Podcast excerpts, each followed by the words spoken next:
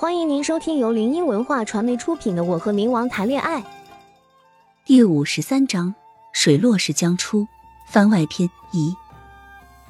灰蒙蒙的天空笼罩着一层若有若无的悲伤，平静的表面下危险暗涌。刘文去了那具女尸被发现的事发地点，将监控调了出来，但观看了好几遍都没有什么发现，唯独可疑的就是一行下水道的工人。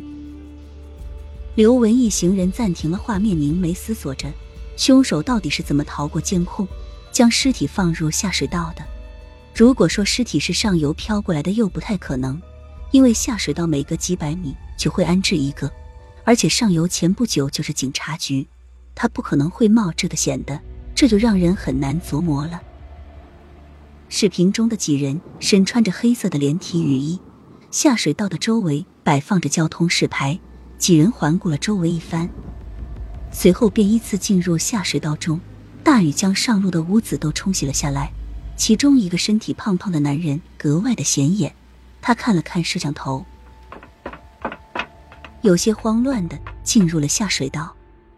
视频不断的循环着这一段录像，而恰巧的是，这段录像又刚好和女尸的时间对上了，不得不让人怀疑那一伙人。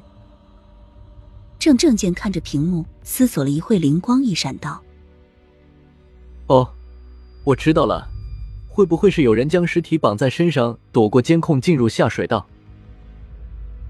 闻言，刘文眼底一惊，但只是一瞬间，他坐在椅子上，低垂着眸子，思索道：“嗯，这种情况也不是没有可能的。现在这群下水道工人最为可疑，先去调查一番。”张琪在脑海中分析着他们的言辞，像是发现了什么惊天秘密，猛地睁开眼睛道：“你们不觉得那个胖子更可疑吗？”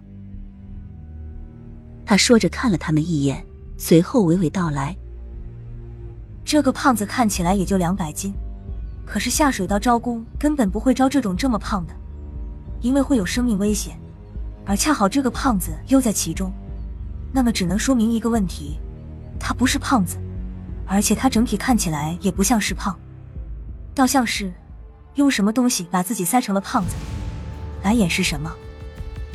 刘文激动的一拍桌子道：“对，就是这样。”刘文一行人自以为他们已经猜到真相了，实则不然，因为跟死者接触的每一个人都有嫌疑。郑正见双手抱拳，边走边沉思道。不对，除了这个嫌疑人，他的哥哥、男朋友、情敌都有重大的可能性。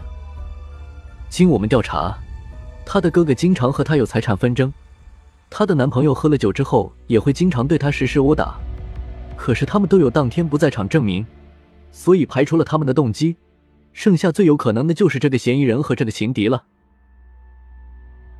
张琪靠在冰柜旁沉思着，刘文越过停尸台。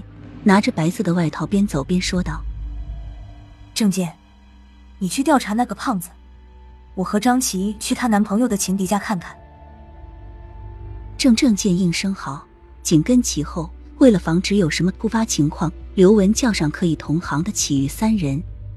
他将地址给了刘文后，便驱车一同前往她男朋友的情敌家。轰鸣的雷声在空中响起，倾盆的大雨犹如瀑布流水一般洒在人间。窗外的冷风席卷着马路边一排排的榕树，张琪神色有些沉重的看着窗外的大雨。车子一路向南北港行驰。听众朋友，本集已播讲完毕，喜欢的朋友记得挥挥你的小手，点点关注，欢迎大家订阅，下集精彩继续。